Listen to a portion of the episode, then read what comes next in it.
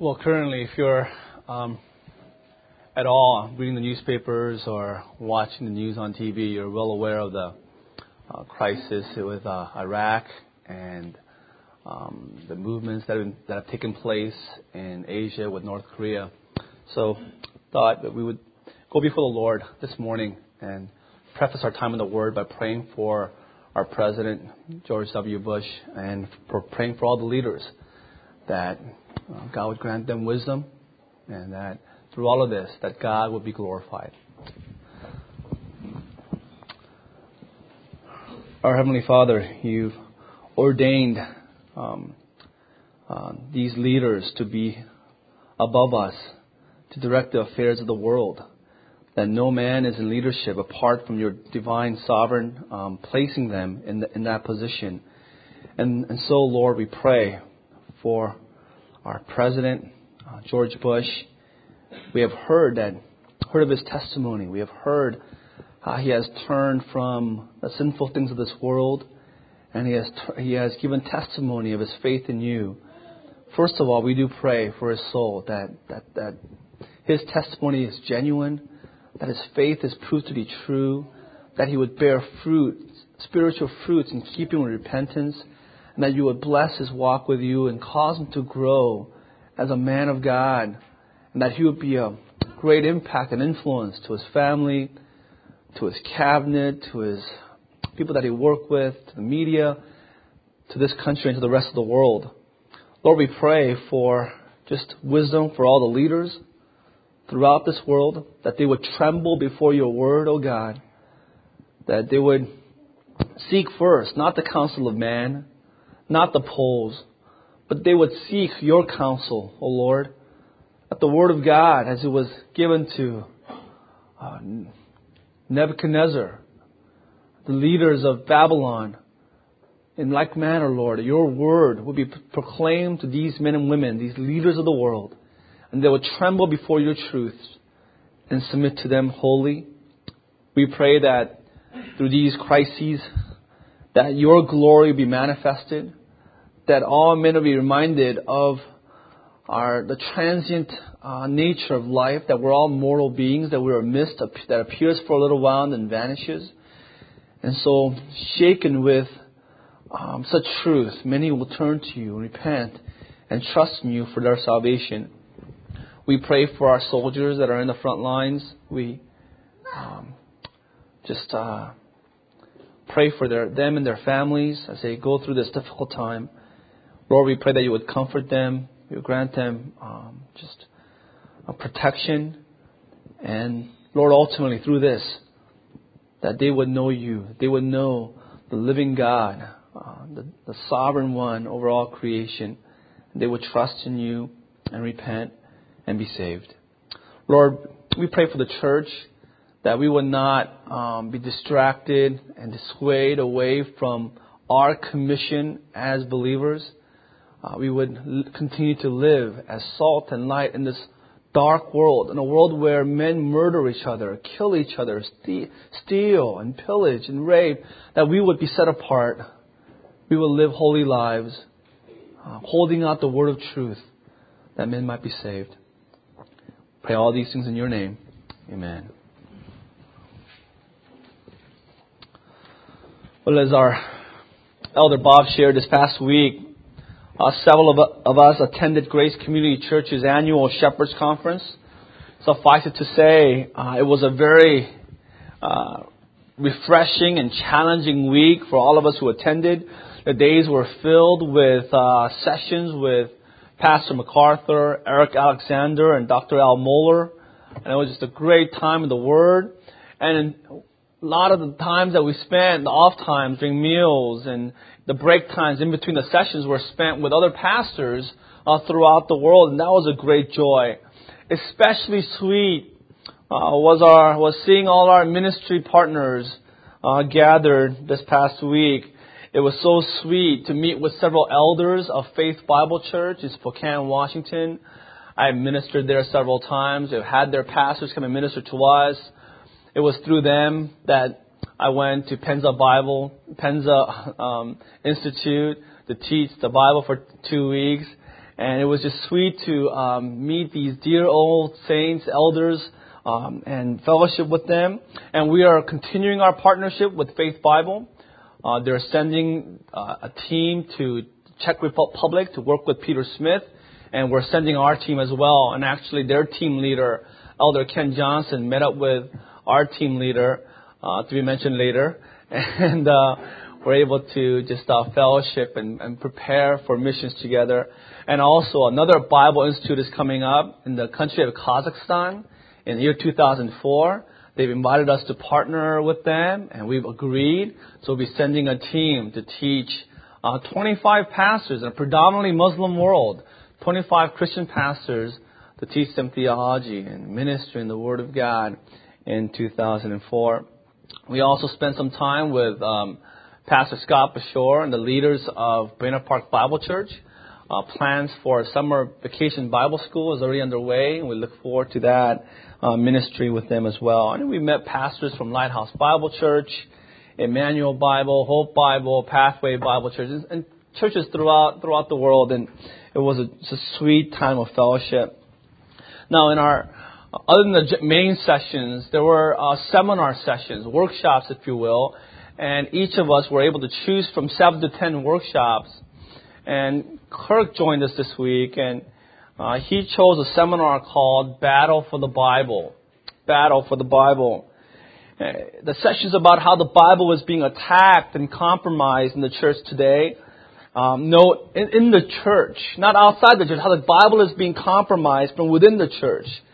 And Kirk was telling me that how in the session that the speaker highlighted the many Christian leaders and how many how the many Christian ministries have compromised in the Word of God. They have relinquished the historical position and the, of the inerrancy, infallibility, and sufficiency of the Scriptures. And Kirk was relaying all of that to me, and I talked to him afterwards, and his response was one of great disappointment. Kirk was so discouraged, point of hopelessness, because he was saying how it's so sad to see so many um, Christian leaders, so many churches abandon um, a strong stand concerning the Word of God. Um, yeah, after being exposed to the pervasiveness of false teaching in the world today, you know, it's clear. The handwriting is on the wall. The church, theologically, doctrinally, it is obvious that we are living in very dangerous times. Very dangerous times. Why is that? Because many false teachers, many false prophets have gone out into the world. In ancient times, Jeremiah warned his people in Jeremiah 14:14. Jeremiah proclaimed, "The Lord said, the prophets are prophesying lies in my name. I have not sent these men. I have not appointed them. I have not spoken to them. They are prophesying to you false visions." false divinations and delusions of their own mind. In the olden times, in the ancient times, in times of the prophets, God sent out His prophets to warn them of these false teachers. Well, Peter tells us, and Peter warns us again in 2 Peter 2.1, that the same thing is happening today. Just as there were false prophets in Israel, there will be false prophets among you they will secretly introduce destructive heresies, even denying the sovereign Lord, bringing swift destruction on themselves. Peter says, false prophets is not just a thing of the past. It's a thing of the present and also of the future. You know, people say that history of the world is history of war. It's all war interspersed with times of peace. Well, church history then is a history of false leaders, of false teaching, of heresy, interspersed with short periods of reformation and revival. It seems ever since the Garden of Eden, Satan told Adam and Eve, did God really say? That was a start of false teaching, leading people away from the Word of God. And it has been nothing but a history of false teachers and false leaders leading pe- people away from God's truth. Well, in light of all of this, how can a believer discern error from truth? How can you and I separate what is of God and what is not of God? Now, simply, simple, simple way to put it is there are just two ways. Simple approach is, first of all, is Scripture. Acts 17:11. The Bereans were of more noble character than the Thessalonians because they heard the apostle Paul's teachings and they examined the scriptures to see if what Paul was saying was true. So they tested apostle Paul with the word of God. They compared his teachings with the Old Testament scriptures to see if what he was telling was true. Even apostle Paul was not above testing. So first and foremost way of discerning truth from error is by testing it according to the Word of God. But you know what? That's not so easy, is it? Isn't it? That's not, that's very difficult.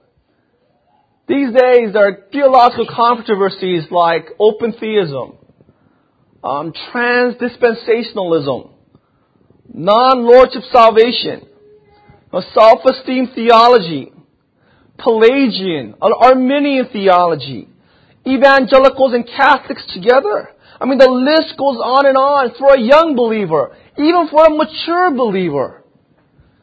To safely navigate through these biblical and theological storms present a great challenge, does it not? For a young Christian to understand trans-dispensationalism, to hear that teaching and say, you know what? According to the Bible, that's truth and that's error. That's not easy. So there is a second way. Still difficult, but it aids us in our discernment. The second way to discern truth from error is by testing the teacher against the Bible. Now in Acts 17:11, they tested Paul's teaching. But in Matthew 23, our Lord gives us five ways to test, to examine the person behind the teaching.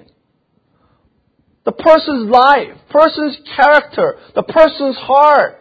And by examining the person behind the teaching, it'll give us some hints whether, whether what they're teaching is actually from God or not.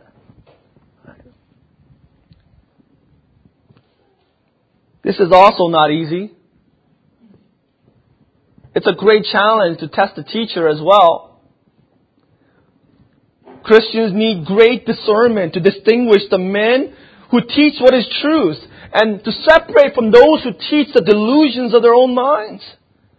Why? Because false teachers will not come with a, with a label on their back, false teacher. Right? Our Lord warned us in John 10:10 10, 10, that wolves will come in sheep's clothing with the intention to steal, kill, and destroy. Their greatest weapon is their disguise. 2 Corinthians 11:14. Satan himself masquerades what? As an angel of light. Our Lord warned his disciples that the power of these false teachers are so great. Matthew 24:24. That they would be even able to deceive the elect. For a time, even the elect will be led astray by these false teachers because they will perform such great signs and miracles. Paul warns Timothy in 1 Timothy 4:1 that because of this, many will abandon the faith. In later times, many will follow deceiving spirits. They will follow things that are taught by demons.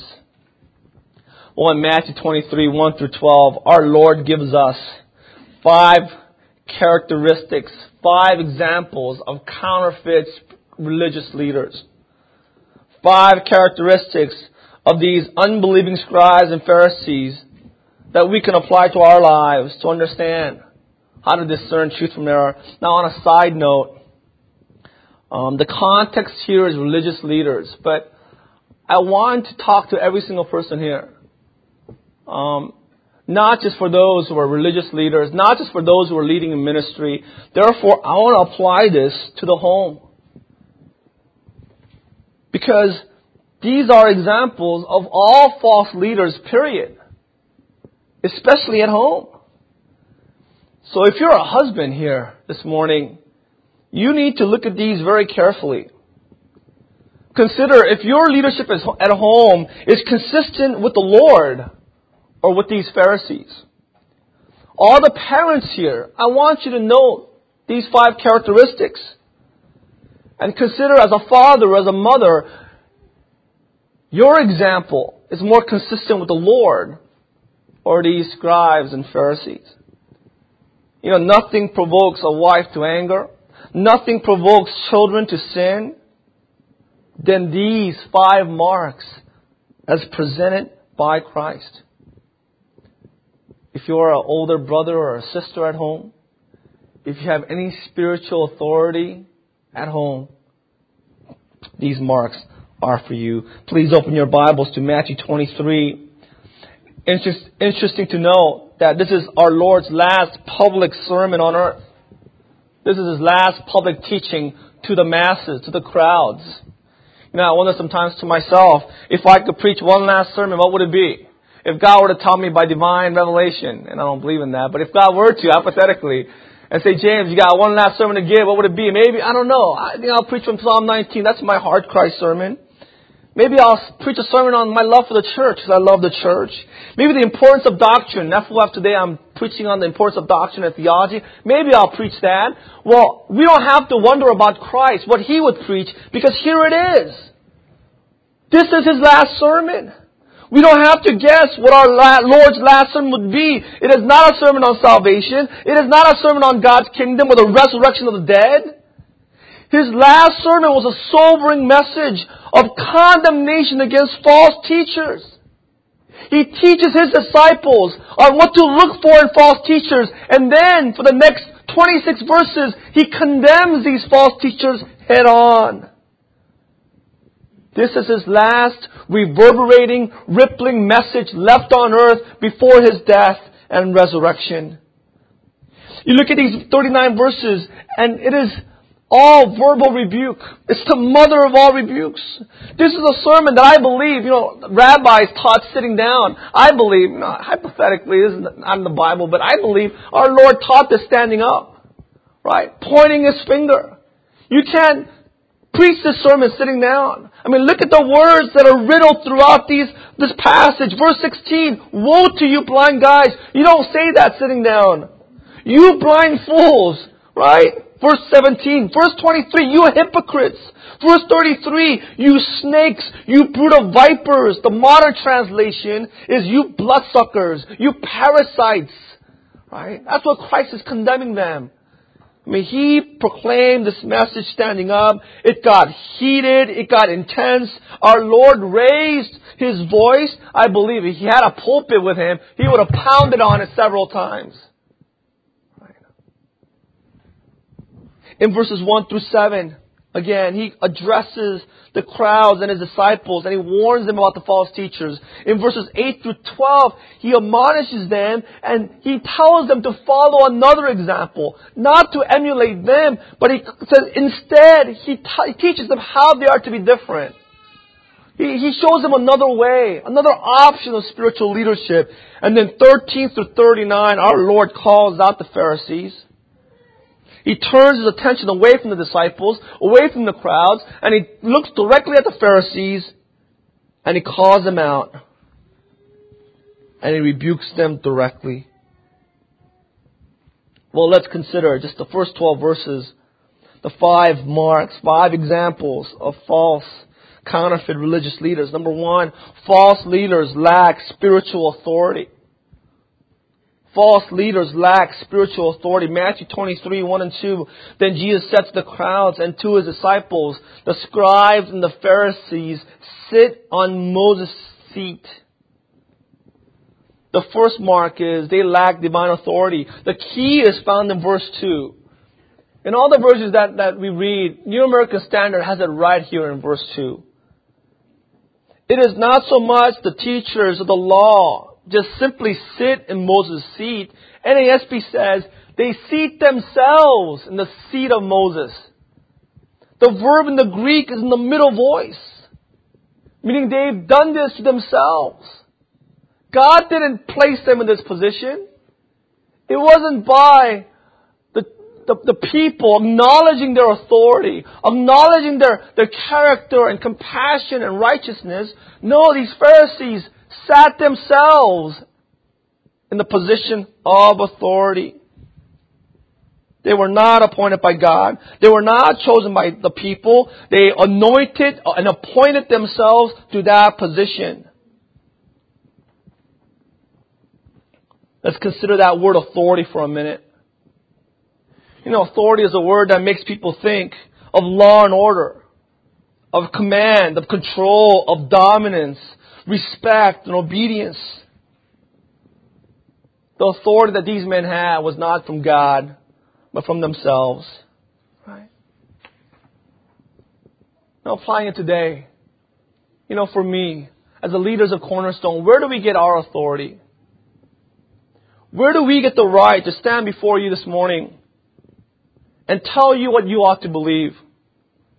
Tell you what decisions you ought to make, how you ought to live your life. Where do I get this right, this authority from? You know, several years ago in another ministry, um, this, this guy and I were talking about the teaching of the past week. And we were very grieved. We were very heartbroken because the teaching was so unbiblical. It was harsh. It was legalistic. It was authoritarian. It was manipulative. Manipulative. It was exerting his own authority over the people in a harsh manner. We both acknowledged that was wrong. But my friend ended our conversation by saying that the people needed to submit to that teaching. People needed to submit to him because that man earned the right to say those things because of his many years of ministry. He was saying that because of his seniority, because he put the time in, right, because of his commitment, because of his efforts, he earned the right to say those things and people needed to commit. You know, at that time, I didn't know how to respond. At that time, that seemed reasonable. That seemed logical. Right? And at the time, I was thinking, you know, that benefits me because I've been in the ministry for five years now. So if I just last three more years and I have the same authority as him, and even if I'm wrong, people need, still need to submit to me. I like that deal. I can live with that. Well, I now believe that is completely wrong. The authority that we have in the church is not because of our seniority. It's not because of our own works. It's not because of our own perceived righteousness. No. The only authority religious leaders, Christian leaders have is the authority granted by the Word of God. That is the only legitimate authority. Every minister of the gospel receives authority from the scriptures alone. And to the degree the preacher deviates from God's word, to that degree he has lost his authority. Let me repeat that. To the degree any person digresses, goes astray from the word of God, to that degree he or she has lost authority. True spiritual leaders submit themselves completely to the word of God. Their opinions, values, ideas are seen as just that. A man's, a sinful man's, mind you, opinions and ideas. Where the only authority is the Word of God. Romans 3 4. Let God be true and every man a liar. Including James, including everyone. Let every man be a liar except for the Word of God. The Pharisees and scribes thought they had authority because they had the seed of Moses. They had the position and they appointed themselves. Our Lord was saying true authority does not come horizontally. True authority comes vertically. That's why our Lord questioned these leaders in Matthew 3 and Luke 20 when all these men and women throughout Israel were coming to John, John the Baptist to be baptized by the Jordan River, he asked them, I will ask you one question. John's baptism, was it from heaven or was it from men? Where did John get this authority to baptize these people? He wasn't a rabbi. He had no formal training. He had no title. Where did he get his authority? The answer is obvious. You know, William Wallace said this. I don't know if he really said this, but the, in the movie you said this. Right? That men do not follow titles, but they follow courage. Well, let me paraphrase that. Men do not follow titles. They follow men who follow the scripture. Right? No one's following me. If you're following me, I'm sorry, but you're following the wrong person. Why, why would anyone want to follow me? Right? Um, you know, I learned a secret to ministry years ago. That I had no authority. That my own, only concern in my life as a, as a, as a, as a man, as a husband, as a father, as a pastor, is to align myself as best I can under the authority of Scripture. My life, my character, my ministry. And if I do that, then believers will be united with me completely. And there I have authority. And any time I go away from the Scriptures, I have zero authority. Well, these men didn't understand that. They, they pushed authority. They're, they put, they enforced obedience to others simply because they sat on, the, sat on Moses' seat, which they conferred themselves. The first mark is they lack spiritual authority. You know, fathers, husbands, older brothers, consider this. We'll apply it at the end. Second mark of false religious leaders are characterized by lack of integrity. Are characterized by lack of integrity they hypocrit- hypocritically demand of others things that they never do themselves. They demand from others things that they themselves do not do. Verse 3, Christ says, therefore practice and observe whatever they tell you. They're sitting in the seat of Moses, so they're actually teaching the Old Testament. In a compromised form, yes diluted form, but they're, they are teaching Moses' law. Therefore, do whatever they say, but do not do what they do, because they preach, but they do not practice. Our Lord's point is clear. A clear mark of false leaders, counterfeit teachers, is their double standard, blatant hypocrisy. It can't be perceived immediately, but you spend time with these men, you spend time with these leaders, and overall hypocrisy cannot be hidden. It cannot be disguised. It comes out. Therefore, don't practice what they do, just what they teach. Their message was one of obedience to the law of God. They saw themselves as perfectly obedient to God's law. They had a high view of man, a low view of God's word. They were so puffed up in their own self-estimation that they were righteous enough to obey the law of God. And they had such a low view of God's law that it, they, they saw that it could be obeyed. And thus, even that caused hypocrisy. Now, what about us? Is that our message? Is that our, our, our preaching? That we are perfectly obedient to the law of God? No, that is not our, that's not the Christian's message. That's not the message of the Reformation. That's not the message of Paul, of the Scriptures. Our message is not, how can I be a better person? Our message is, it is impossible. All have sinned. We are wicked. We've fallen short. We do not meet the law. We fail miserably. That on our best day, on our best day of righteousness, we are still depraved, wretched sinners. Our message is follow Christ. We're all hypocrites. Follow Christ.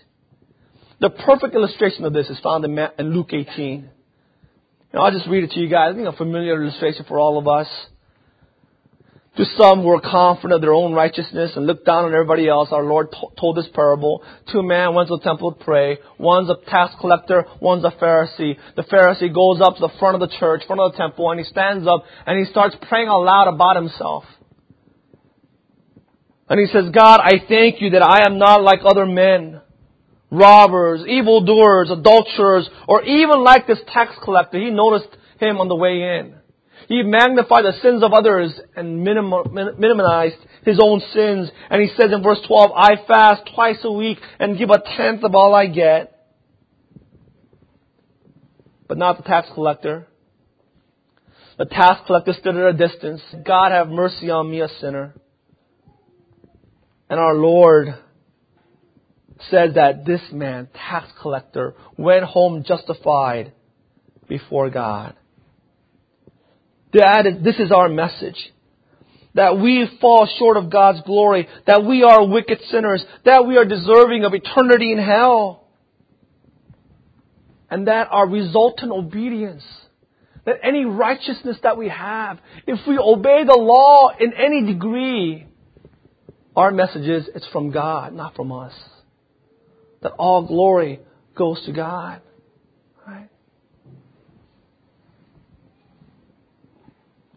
For these men, they had the form of godliness, 2 Timothy 3 5, but they denied its power.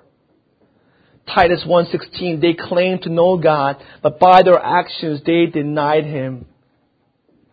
These men taught the truth but by their actions they did not, they taught the truth but didn't live to obey them. How great is the gap between your public life and your private life? For these men, that was an unreproachable, unapproachable chasm separated that. For, for us, if we're living our Christian lives based upon our own righteousness, we're in the same boat with them. If we're living our Christian life based upon the righteousness of Christ alone, then there is hope for us. Pastor Richard Baxter wrote in his book, The Reformed Pastor, Take heed to yourselves lest your example contradict your doctrine, and lest you lay such stumbling blocks before, for the blind, lest you unsay with your lies what you say with your tongues, and be the greatest hindrances to your labors. Take heed to yourself, lest you live in those sins which you preach against in others, and lest you be guilty of that which you daily condemn. Take heed to yourselves, lest you cry down sin and you do not overcome it. Lest while you seek to bring it down in others, you bow to it. Oh brethren, it is easier to chide at sin than to overcome it. I was reminded this week of Ezra 7:10. Perhaps the first Pharisee first man after the exile to come back to study the law of God and commit himself to live by it. Consider his progression as he studied the Word of God. Ezra 7.10. Ezra set his heart to study the law of God. What was, what was his reason for study? Not to teach to others, but to obey it. To do it, it says. To practice it. And then to teach others to Israel. The first mark is they lack spiritual authority. Second is they lack of integrity. Third mark of false teachers is lack of compassion. They're bankrupt in their love for men. The core mentality is every man for himself. Look at verse 4. They tie up heavy burdens hard to bear and lay them on people's shoulders, but they themselves are not willing to move them with their finger. The picture Jesus gives here reflects the common custom of that day. The practice of loading up a donkey, camel, or another beast of burden to the point where the animal could hardly move. As they traveled down the road, the owner would walk alongside, carrying nothing himself, putting all his burden on this animal, berating and beating the animal if it happened to stumble or fall. The illustration is appropriate when considering the Pharisees' attitude to the masses. They taught people that it was only by good works that, that they could be saved. Only by good works. And instead of helping anyone, they made it even more difficult. They made it more difficult. They raised even, they added to the law of God, they added their burdens and they didn't come alongside anyone to minister, to serve, care, and help them in their obedience to the law of God. Let's move on to the fourth one. First is lack of spiritual authority. Second is lack of integrity. Third, lack of compassion. Fourth, false leaders are motivated by earthly glory. They're motivated by earthly glory. Motivation of false teachers is not the glory of God, but the glory of man. They are, in a sense, um, spiritual atheists. It's a secular religion. Verse 5 Everything they do is done for men to see. They make their phylacteries wide and the tassels on their garments long. Phylacteries are those wooden boxes they will place in their forehead when they pray. These Pharisees will make an extra large version so that everyone could see how holy they were. The tassels that were ordained in the Old Testament, they made it extra long so people would see and notice their tassels. Counterfeit leaders are characterized by the absence of a sincere desire to please God. The motivation of all their deeds is to be seen by men, is to be rewarded here on earth, not in the kingdom of God. Completely opposite of what Christ taught. Matthew 6 I think we need to listen to these verses, do we not? Matthew 6 1, be careful, take heed, take extra measure to not do your acts of righteousness before men to be seen by them. Let's talk about the motivation, right? It's not, well, I'm not going to do righteous things because people are watching. No, then I shouldn't preach, right? We shouldn't minister in the church. He's talking about the motivation. Be careful that what motivates you is not to be seen by men. If you do, you will have no reward from your Father in heaven. He illustrates this. Verse 3 When you give, do not your left hand know what your right hand is doing. Right? Extreme pri- private, privacy, where even yourself, you cut it out of your mind. When you pray, go into the closet and pray in secret. When you're fasting, don't look like you're fasting, putting on old clothes and not doing your hair and just looking messy and letting people know you're fasting for Christ. Put on your best clothes. Put oil on your head. So no one will know. Only God who sees in secret will know. But not these false teachers. Tom Pennington from Grace Community said this in one of his seminars. In Matthew 5:16, they cut it off after the words good works. Know, Matthew 5:16 says, "In the same way, let your light shine before others, so that they may see your good works." Period. That's counterfeit leaders. Do good de- do good deeds, that people might see it. The complete verse is, "Do good works, so that they may see your good works, so that they may give God the glory who is in heaven." That's the reason we do righteous works before men. Not for our glory, but for the glory of God. They lack spiritual authority, they lack integrity, they lack compassion, they're motivated by earthly glory, and the final one is that they are characterized by lack of humility.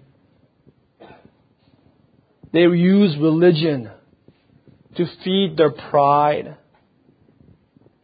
They're serving for the tangent benefits, the fringe benefits of perceived spirituality. Verse 6, look at verse 6. They love the place of honor at banquets. They love the most important seats in the synagogues. They love to be greeted in the marketplaces and have men call them rabbi. Rabbi meaning master, teacher, even Lord. They love that. They love what religion affords to them. That's a mark of false teachers. How are we to respond to these wrong examples? What did Christ teach his, his disciples and how they are to, to respond to these corrupt practices? Not by words, but by deeds. He calls his disciples in the crowds and tells them, reminds them that the loudest and clearest method to confront these counterfeit teachers is by modeling the right example. The way to confront is by modeling the right example. And our Lord gives three right examples of true leaders. Number one, true leaders do not seek nor glory in elevated titles. True leaders do not seek nor glory in elevated titles. Verse 8 and verse 10. You are not to be called rabbi, for you have only one master, and you are all brothers. Verse 10, nor are you to be, are you to be called teacher, for you have only one teacher, the Christ. He says, shun these titles.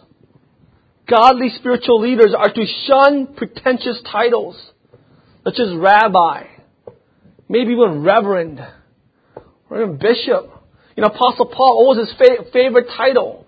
Romans 1 1, 1 Corinthians 1 1, 2 Corinthians 4 1 was doulos of Christ, slave of Christ. Slave of Christ.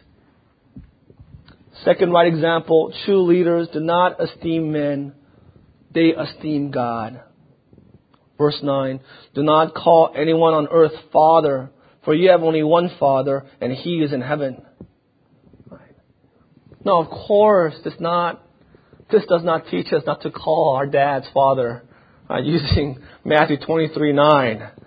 The Bible says we are to honor uh, our, our fathers, earthly fathers, Exodus 20 12, Ephesians 6 1 and 3, Matthew 15 4.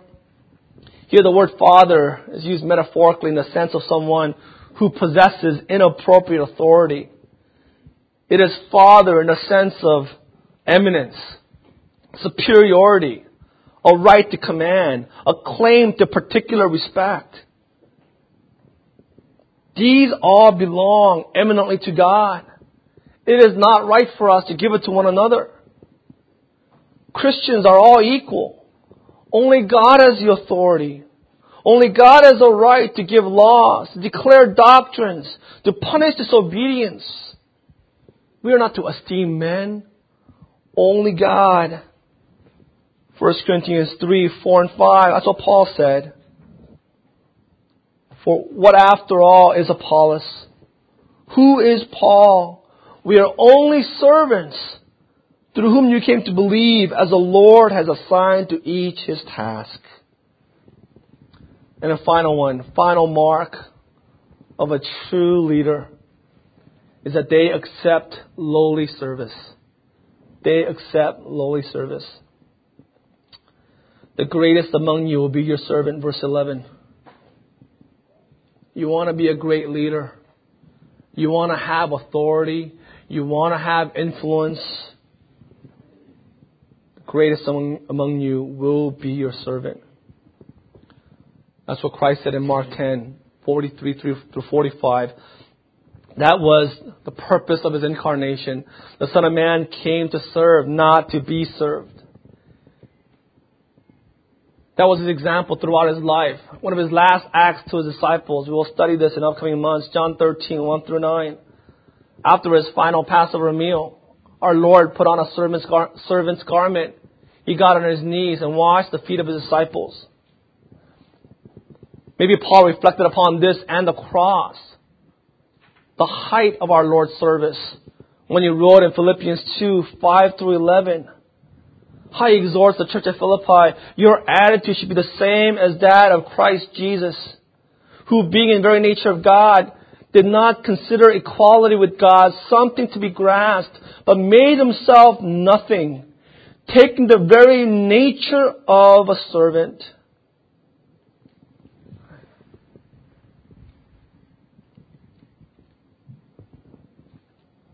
Unlike the proud and arrogant scribes and Pharisees, our Lord stands apart.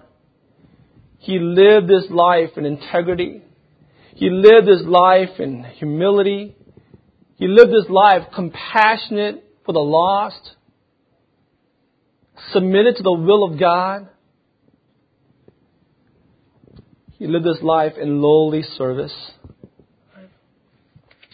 Well, let me just apply this I want to focus on family leadership this morning.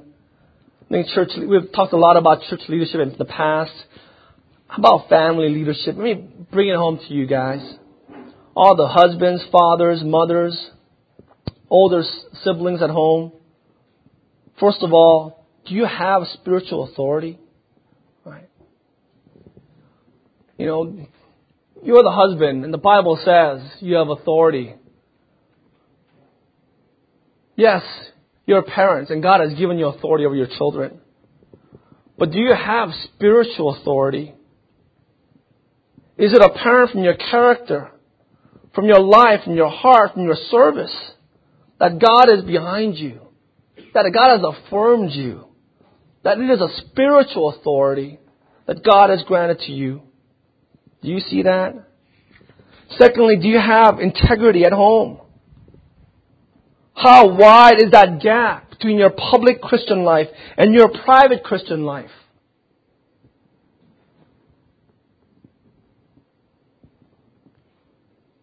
Do you encourage your wife to keep you accountable? To call you, to call you out when you go against the Word of God? Do you, are you accountable to your children? Do you ask your children to forgive you when you sin against them? A pastor wrote, quote, If you want to know whether a man lives an exemplary life, whether he is consistent, whether he can teach and model the truth, and whether he can lead people to salvation, to holiness, and to serve God, then look at the most intimate relationships in his life and see if he can do it there. Look at his family, and you will find the people who know him best, who scrutinize him most closely. Ask them what kind of man he is at home. End quote. Do you have integrity? You want to find out? Ask your wife. You want to find out? Ask your children. Third mark of false teachers true compassion. True compassion. Do you have patience towards others? Are you seeking to help, to unload, to carry, bear that their burden, to serve them? Fourthly, what is your motivation for your leadership at home? Is it Christ? Is Christ your foremost motivation? And finally, are you a humble husband? Are you a humble father? Are you a humble mother? As an older sibling, are you a humble leader?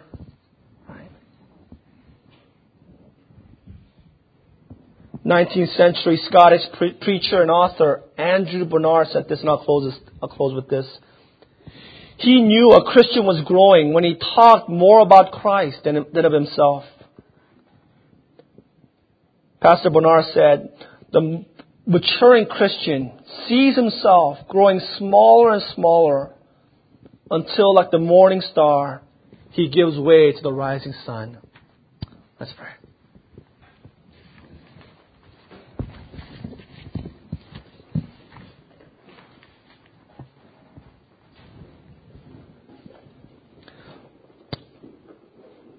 Our merciful Father, it is so easy for us to point our fingers at these Pharisees and scribes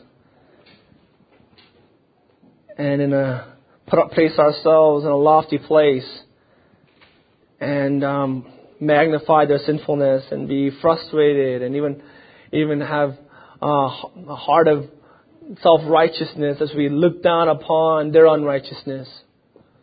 But as we consider our own leadership at our own home, behind closed doors, Lord, we are humbled as we consider these examples.